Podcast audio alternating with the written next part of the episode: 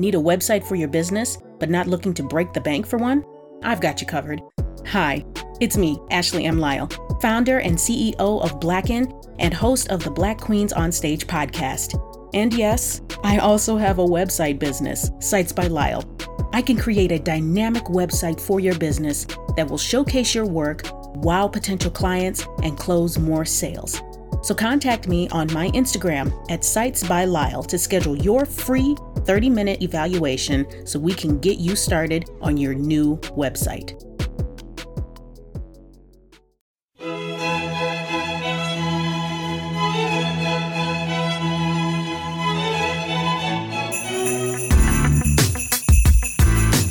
Welcome to the Black Queens on Stage podcast, presented by Black Literature and Art Queens Network where we bring our queens to the stage.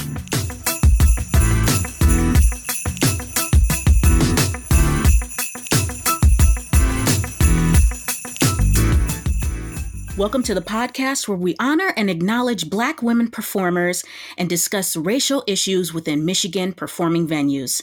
I'm Ashley M. Lyle, and today I am joined by an incredibly talented multidisciplinary artist. Get this these are her art credits.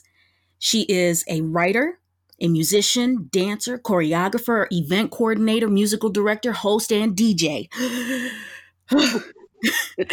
Please welcome Emily Rogers. Hi, Emily. How are you today? Fantastic, Ashley. Thank you so much for having me on today. Oh God, you know, and right, just just as we were talking before I started recording, I was just just in awe of you because I was so excited to know that you were the bassist of uh, Detroit Public Theater's production of Girlfriend. And then you told me that you were also the basis for their production of Hedwig. And I, I, I just have to say, girl, you are so talented, so Thank talented. So much. Well, it's amazing to find out that you also are a part of the theater, which is a relatively new experience for me, the theater, and it's been an, a really exciting addition to my career to be a part of theater and see the different world that you guys as actors and theater performers come from. Yeah, it, it, and I, I like I could just talk with you forever about music and theater and just how well they it just all syncs together and i could just talk about that for for hours with you but we yeah. i want to keep this at an but hour at the same token they are different worlds and i am so honored to now have my scope as an artist broadened mm-hmm. by being a part of the production and seeing the tech and the all the things that go into a theater production like hedwig or girlfriend you know as as an outsider that once upon a time just went to musicals, I never had been a part of them. I didn't know. Yeah. All the you, you know no no one really like sees all of the work that that goes into making that production so special. Mhm. Absolutely. Well, let's get started with this this interview, shall we? Looking forward. So, describe to me your style of artistry since you are so multidisciplinary. Hmm. Well, it's really rooted in m- music. Uh, I make music and I write songs. I've been doing it for as long as that I can remember. But I, you know, I was a oboe player in band mm. In high school or in middle school. That was my first instrument. My mother made me take it. So I've been playing an instrument for a really long time, but then I discovered heavy metal, rock and roll, hip hop, and other things. And wanted to branch out in musical direction. I fell in love with dance just after high school and was a backup dancer and wanted to be a fly girl for a really long time. Like dance is actually my strongest discipline, if you will. Mm.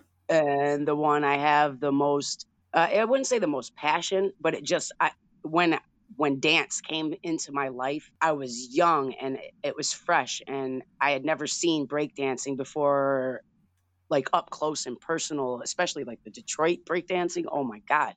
And it I it took over and I danced everything I did from grocery shopping to driving a car to uh, even sitting here on this interview, I'd be twitching dancing, you know. So that led to dancing led to a lot of other things. And eventually I picked up drums, which helped me transition into bass. But the root of it all is just playing music. And once you make a song, making the music is the easiest part to me because it just comes so naturally. But what do you do with it after after you make it? And so I've had to develop a lot of other skills like making flyers and graphic design just to promote a band or a song or uh, the music that I make. You know what I'm saying? hmm So, what encouraged you to pursue so many different art forms? The fact that you have to have a widespread portfolio in order to make money. I live in Mhm. Detroit, so it's not like we're a mecca of we're a mecca of amazing music and artistry and talent. But work here is, you know, you got to pay bills.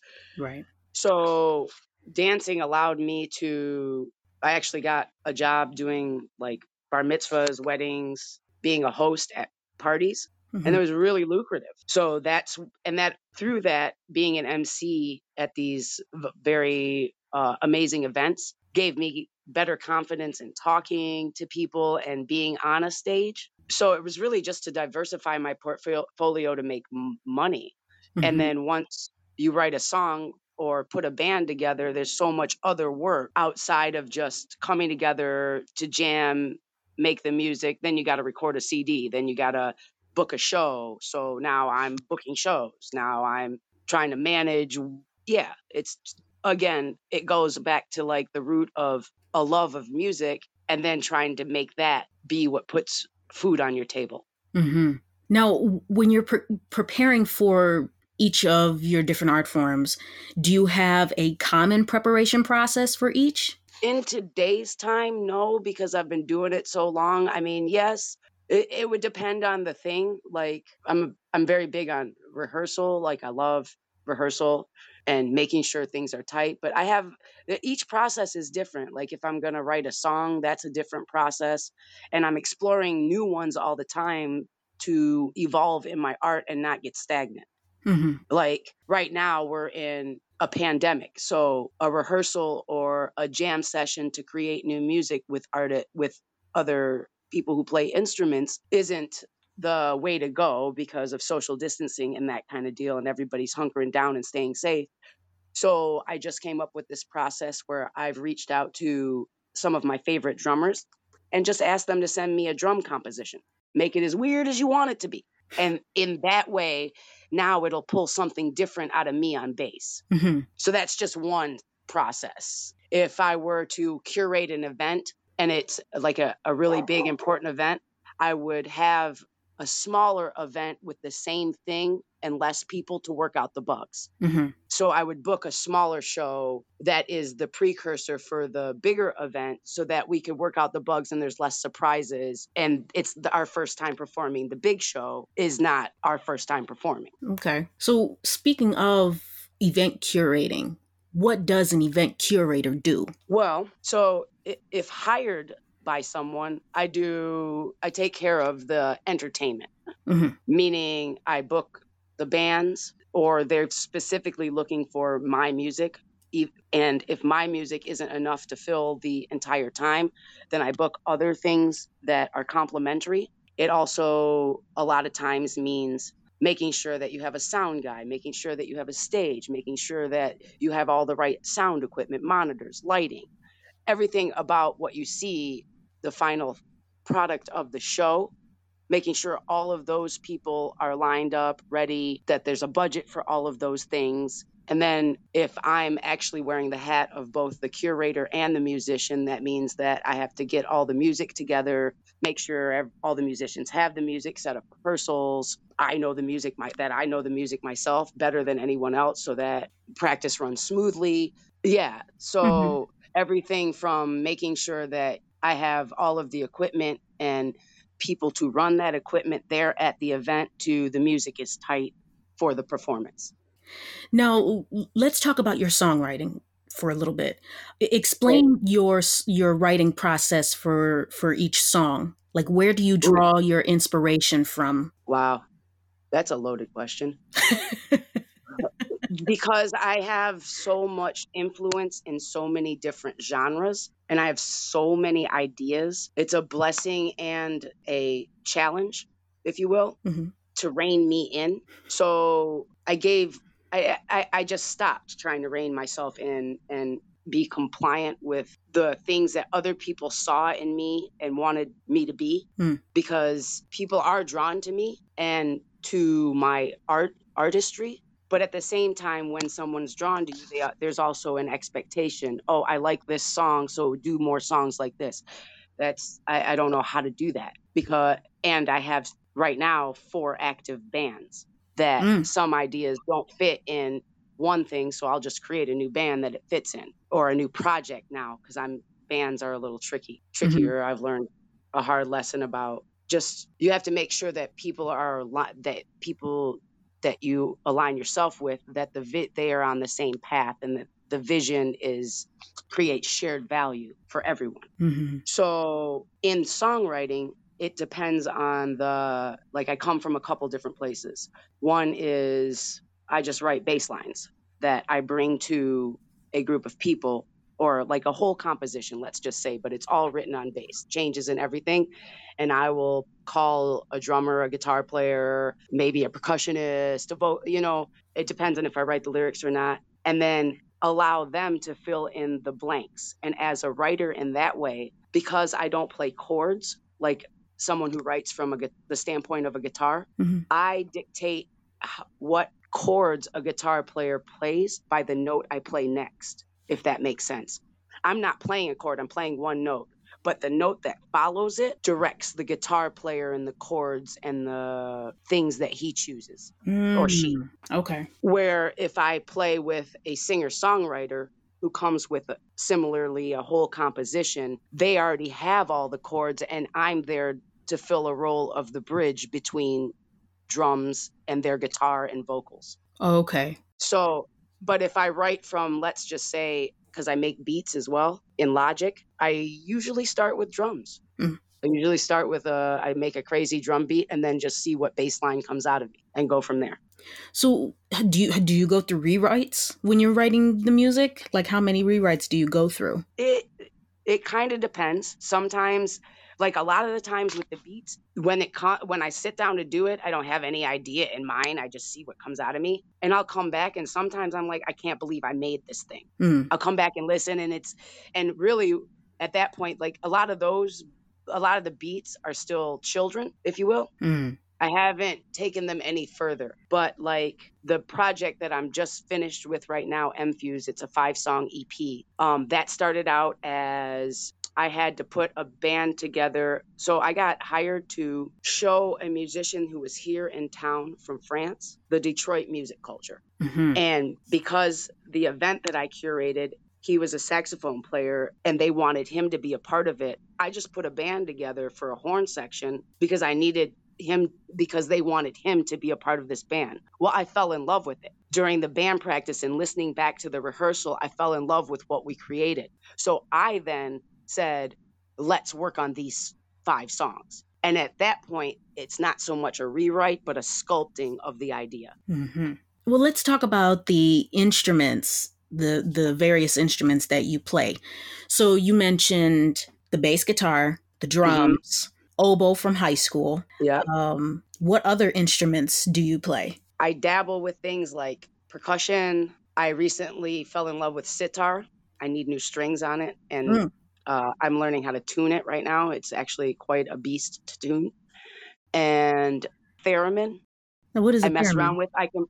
A theremin is a. Ooh, how do I? To me, it looks like you're playing the air, but it is a frequency. So you are kind of playing the air around this rod that comes up, and you change the pitch by how close or far away you are, and same with the volume of it. Yeah, it's a very interesting instrument, and I absolutely am in love with it right now. It's uh you can't use it in every song. but when you when it is used, it's fantastic. And I've been practicing running it through like a pedal board. And then I play enough keyboard. I know my way around a keyboard because I actually took college I took uh, music composition and theory in college hmm and they make so I know my way around a keyboard. I know my way well enough to write. Mm, And okay. so I would say that I'm not an expert at any instrument by far. I mean, I know amazing, amazing, amazing bass players. I am more of a songwriter, and bass is my main instrument. And yes, there's, I feel like there's nothing I can't learn on the bass at this point. hmm But my passion and my go to all the time has been songwriting. When I just pick up the bass and I say I'm going to practice, I end up writing a song. Okay. Now, you yourself, you have a beautiful bass guitar. Ah, yes, I do. where it is and it that was the first thing that struck me in the pictures that you sent me the pictures and your uh, website that you sent me uh, where the main part of the guitar is a giant leaf and then the top of it where you uh, tune your strings is another part of a leaf and you call and what is the name that you call this guitar? Her name is Biophilia, okay. And what it and what inspired that name? Um, it means a connection to the earth hmm and a connection to all living things. And so she, that bass reminds me of that in both playing it and sound and tone. And I won a contest. So that bass is my design. mm. I won a contest to design a bass. Now I didn't just win a con- win a new bass. The contest was to design a bass. And to be honest, when it first happened, I was so in shock that I didn't call them back for a month because it was like getting a tattoo. What do you do? It'd be easier if you just handed me a bass. You know what I'm saying? So now you're telling me I got to pull something out of my imagination. Well, that's a big place. I was actually going to design one like a, a Chinese uh, or an Asian, what a, an Asian um, sword. Mm. Mm. And then I was like, what kind of case is that going to fit in? Like an axe, like a, almost like an axe, yeah, or a fan. No, it was like an Asian fan mm. Ooh. or a butterfly. Like I came up with all these ideas, but at the end, nature and what nature has allowed had taught me personally, it was the closest thing to my heart was a leaf. hmm And so that was that that, that was my design and it in doing that and in winning this contest and being able to design a bass from the ground up, I learned a lot about my instrument and have a new relationship with my bass as a result Wow. and with bass guitar in general. Like, yeah. And the company that designed it, I actually think they're onto something and will change the way that all guitars are made. The neck of my guitar and all of the guitars that they make is on a 45 degree angle difference than other guitars. And they started out with, they came up with this idea for people who are handicapped or in a wheelchair who the neck is always, it's always falling down and if you have to be seated, the neck of my bass is always in perfect playing position, whether I'm standing up or sitting down. Well, let's talk about dance for a little bit. So, what dance forms are you trained in? To be honest, none. I taught Okay. myself everything. I mean, trained, I've studied with some different, you know, practiced and studied, and I've been a backup dancer. I think we opened up for 98 Degrees back in the day. Like, like did the whole, I did the whole routine backup dancer thing for a really long time. But hip hop and B girl Mm-hmm. is the root of my dancing, Mm-hmm. but I draw from everything. I have studied belly dancing. I was, I don't know, 20 something when I took ballet for the first time in a class full of 13 year olds, eight year olds and 13 year olds. I think I took tap too.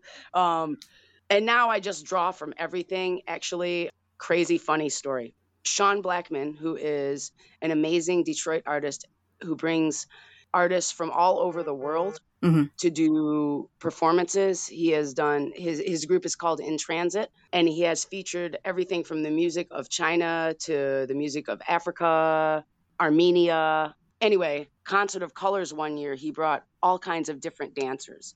My girl Lisa, who does what is the when you stomp and step? It's a Spanish style of dancing. It's beautiful, and I'm sorry I can't remember it. It's not tap dancing, but it's uh, Spanish, and the shoes are part of it, and the sound that the shoes make are a part of it. I, I don't know, I forget what it's called, but then they had a belly dancer. They had Papa Han, who's an amazing African dancer.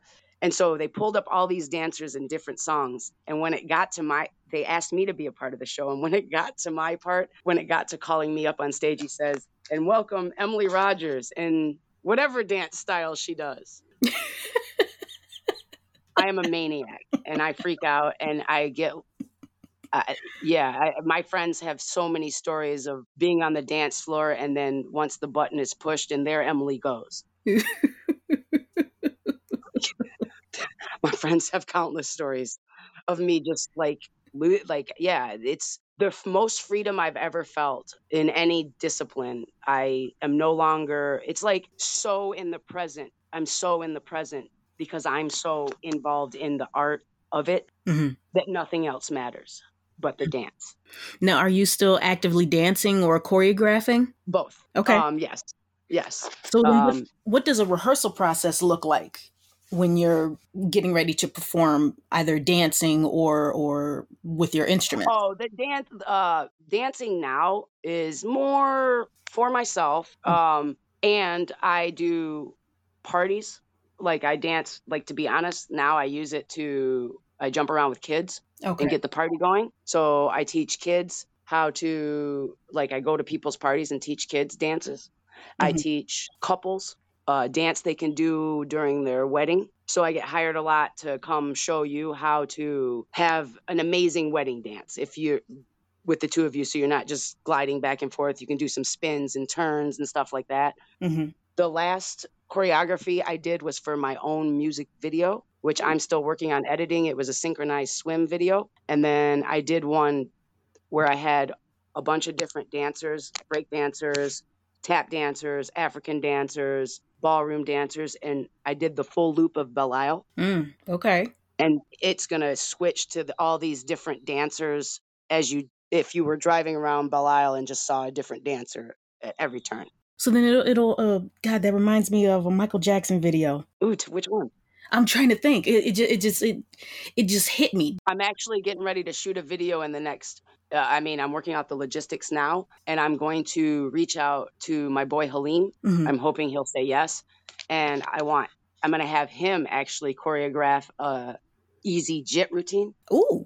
Yep, Okay. that's gonna be the next thing I think that I want to learn, and I I've been meaning. I actually reached out last year and then lost track of the time to be able to do it, but that would be the next thing that I'd really want to dive into is jit. I mean, definitely, because that's that's such a such a deep. It has deep Detroit roots in it. You know, Exactly. And jit boy, does it look awesome. but yeah, like breakdance and the robot. And I have a friend who can, when he ticks, it looks like there's a strobe light on them. Mm, You know what I'm talking about? Yeah. Okay, so those are the things that really got me. And I mean, now with YouTube, like I can learn, I can, I sometimes just Google a belly dance video and I'll practice. Or I want to learn a routine. Like, yeah, for a while, my workout was the MC. I would get up every morning and do MC Hammer, you can't touch this. nice.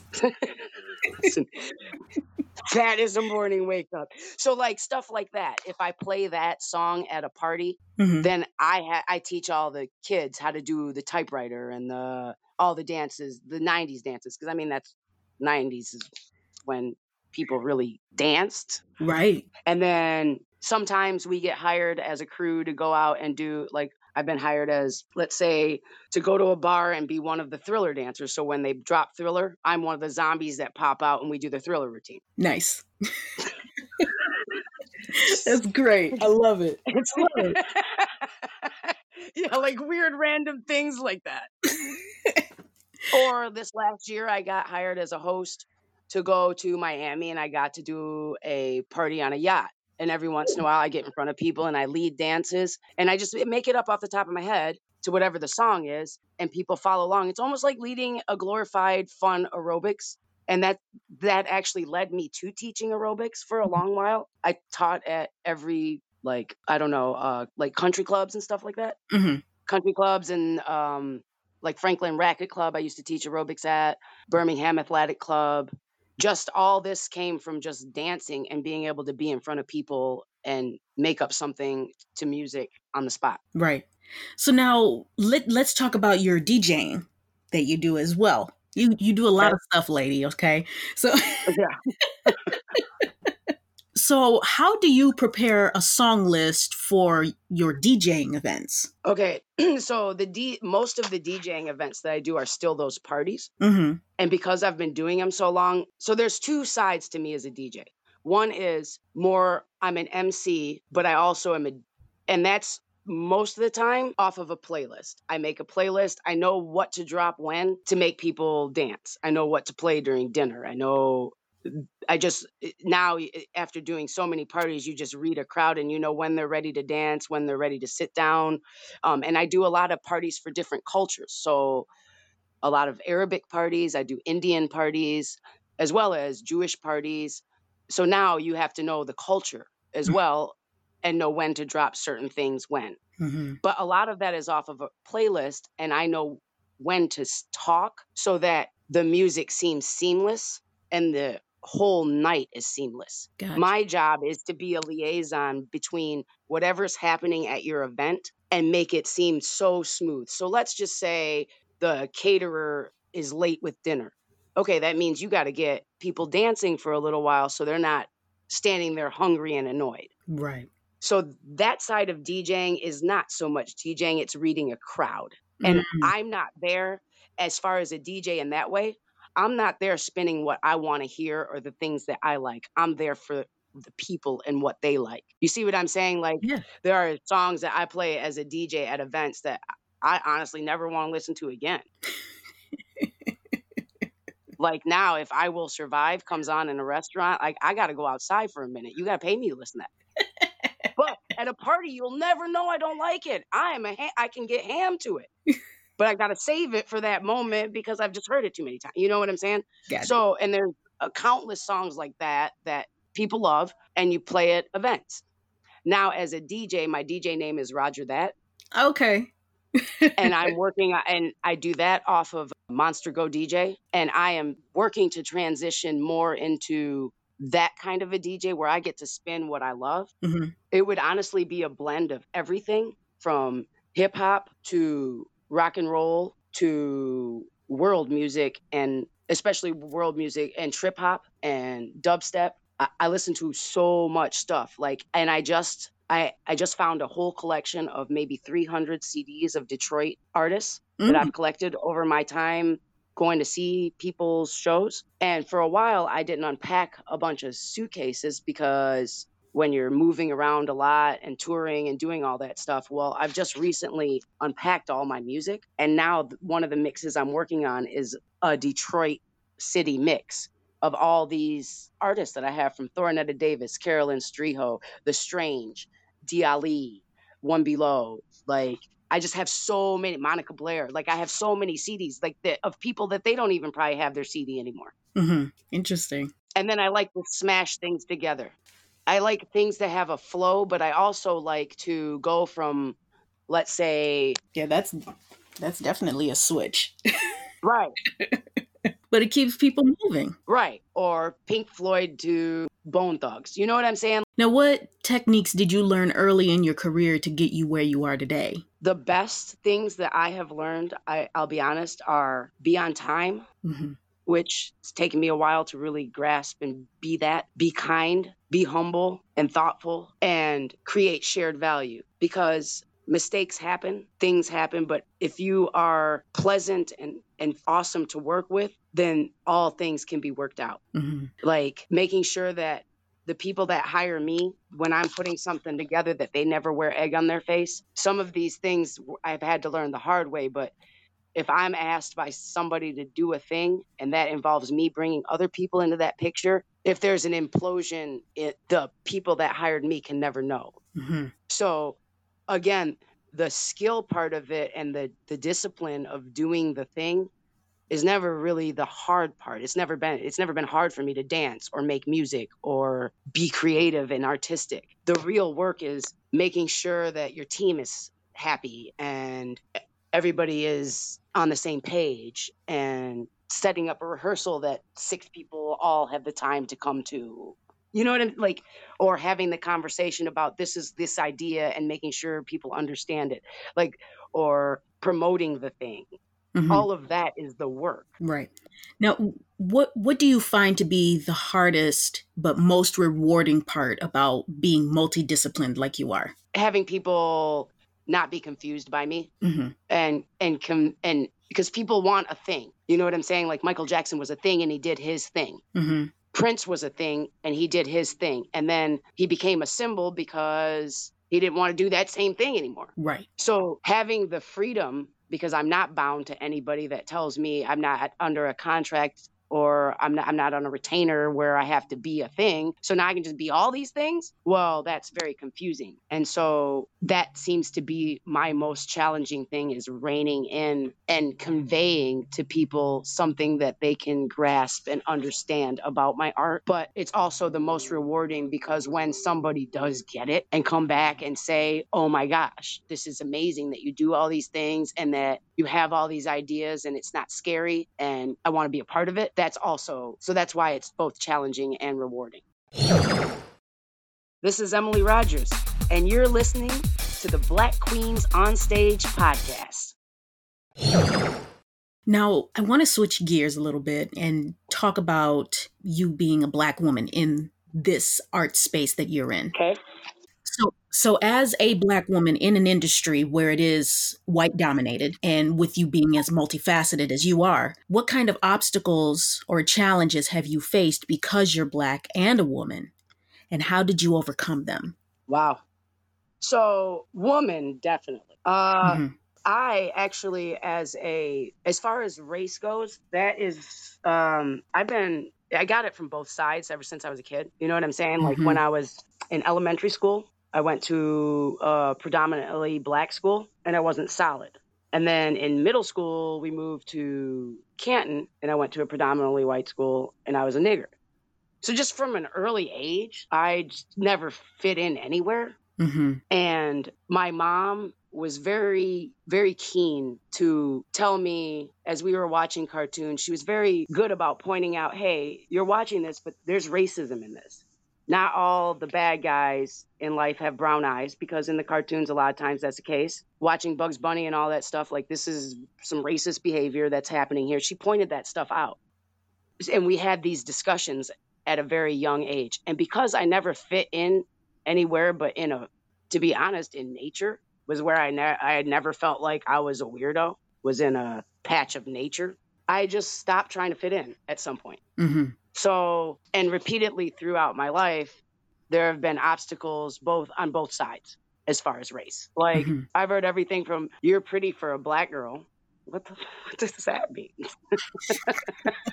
to you know dating a white guy and being shunned and being told like you don't know your own race and what are you doing dating him? You're a strong mm-hmm. black woman. So it's just like that part has always been a little tricky for me but in the past 10 years and especially in this past 4 years seeing the how deep the embedded the, in my whole life really seeing how the system is designed to to be oppressive to mm-hmm. people of color and class whether some of these yeah like especially people of color but also people like economic bracket is, plays a very big factor in the system. And I just have seen that the system's been broken for so long that, how do I say this? There need to me, like, until we are ready to have root discussions and make and take responsibility for the systems that are in place and uh, and the allowance of them but it's not that i feel one or the other i just mm-hmm. understand that we are it, like that that's that the system needs a makeover, a very big makeover or an enema, for God's sakes. And so many mm-hmm. of like from the educational system, our health care system, so much of this, our uh, criminalized criminal system, just so much of it needs our attention as the people instead of it being decided for us. Anyway, that gets away from race. As a woman, I actually have felt it more as a woman. Like I can't tell you how many times I've said I play bass and the a dude will just be like, You play bass? If I was a man, you wouldn't say that to me.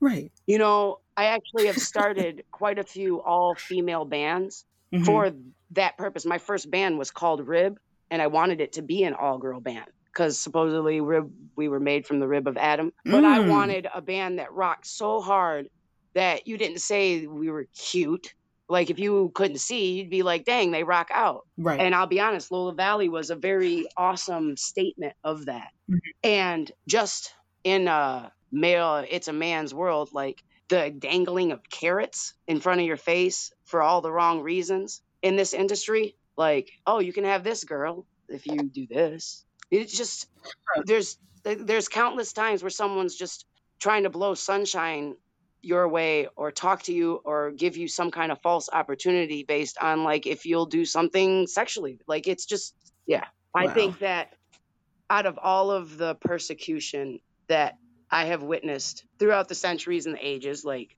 just looking back at history, every woman of every culture has been treated like property, cattle, and oppressed. Yep, absolutely. Now, have you ever felt like you had to work twice or three times as hard because you're a woman? Yes and no. Um, Okay. in the beginning, I felt like, yeah, I had to prove myself because I'm a girl and I'm going to show you.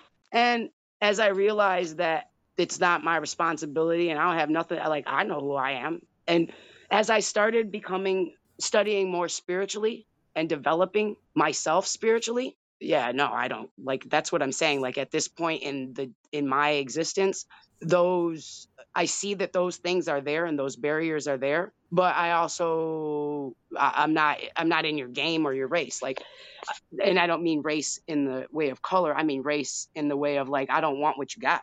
Mm-hmm. I am successful now. Like I don't have to define my success by what this American music industry has said.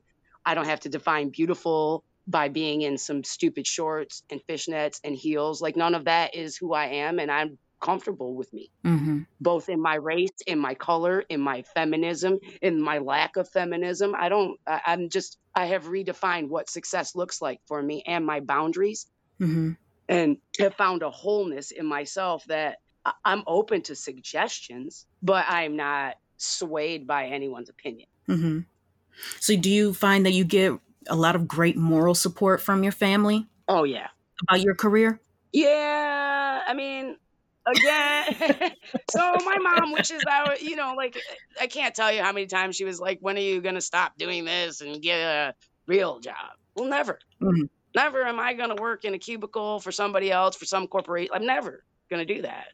So once she Mhm. realized that this is the path for me, that I'm happy doing, navigating my life this way, yes, she was, she's very, yeah, both of them are very supportive and proud of me. So, then describe a moment when you had the opportunity to work with a diverse group of people.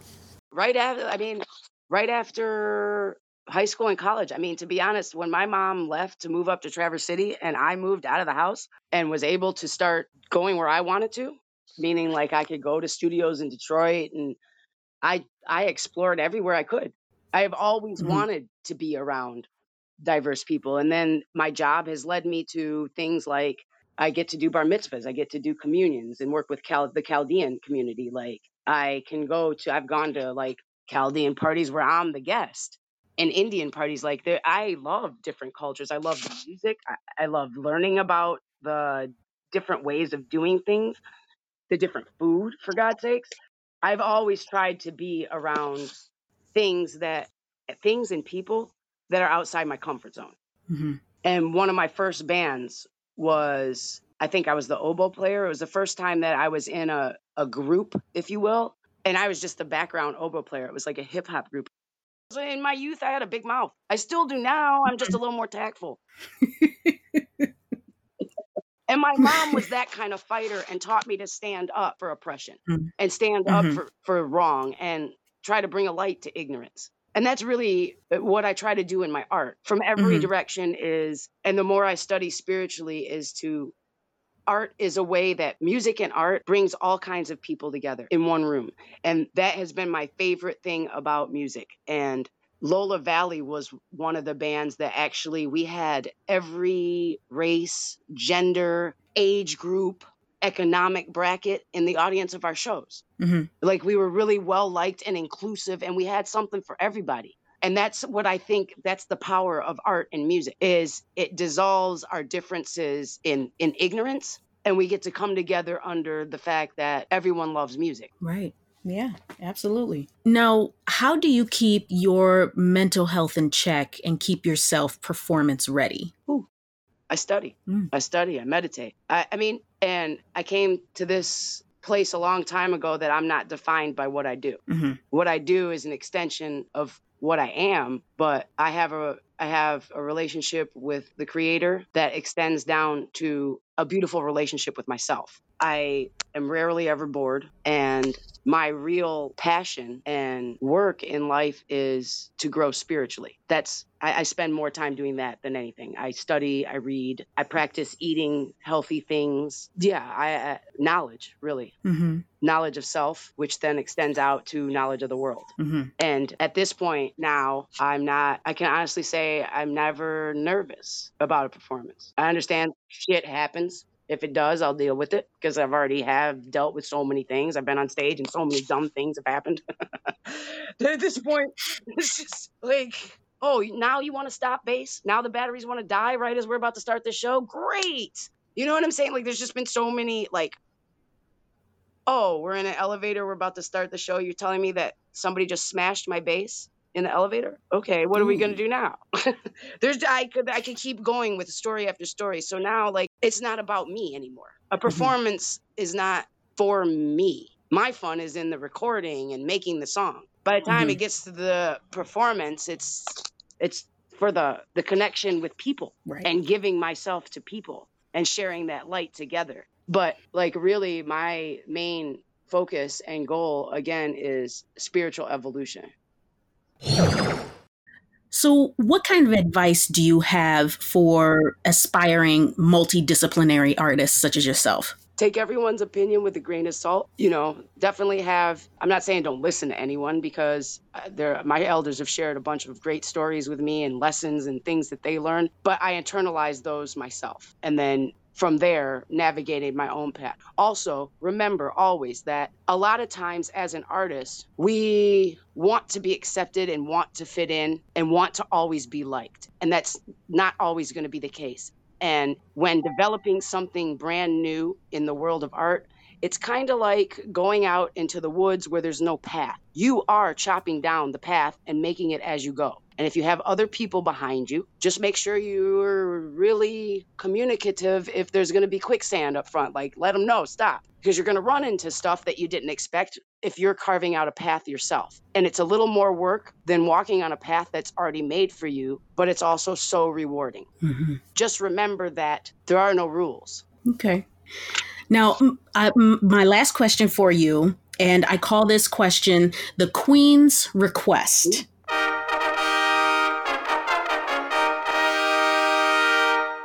Okay. Okay, Queen. So I would. so I would like for you to suggest to me one or two Black Michigan women artists, and it can be in any genre. It can be in music, dance, poetry, burlesque, pole dancing, whatever, that you think we should be keeping an eye out for. Hmm. Okay, that's wonderful. I would say, wow, I have so many. Do I have to name only three? Or you can name up to three. I can name up to three. Okay. Yeah. I will name my good friend and comrade for a lot of years, Aisha Ellis, on drums. Um, she is not only a fantastic drummer, but she is ridiculously witty and smart about a lot of things in with food, gardening, health, and she is working on bringing all of that together with music um, and working on writing her own series. And I want to support her in that. So Aisha Ellis on drums, I would say. Mm-hmm. There's like Misty Love, Thornetta Davis, and Sky Covington. Oh yeah, I definitely want to talk to Sky. Sky I- have heard about her yeah. for a long time. Yes, and she has a heart of gold, and she's a brilliant artist and very inspirational in both her artistry and in her demeanor and personality. She's very free on stage. You can tell that uh, she was meant to do. She was meant to sing. you were mm-hmm. meant to sing, girl. Um, and then there's like uh, the Jessica Care moores, who is such an activist, and she does so many different things from having her own TV show, or I'm sorry, Instagram show. She's a poet. She writes. She publishes young authors. And then there's Blaire, Monica Blaire. It's fantastic. Yeah, I could really keep going. I should really keep going. There's so many more. Dropping names, yeah, go ahead. Now, when I say women, I, I spell women with an X instead of an E because that's it's more inclusive. Yeah. It includes cis and trans binary women and non binary individuals. Let's throw Michi in there. Michi Duval, who is a fantastic seamstress and makes beautiful clothing, as well as can sing, uh, has a amazing, amazing voice and is super creative in that regard. Let's also put in who uh, Ryan Myers, who does Sidewalk Festival and is an exquisite dancer, but she curates the Sidewalk Festival. I believe that was her brainchild, and she brings acts all from all over together and really is uplifting.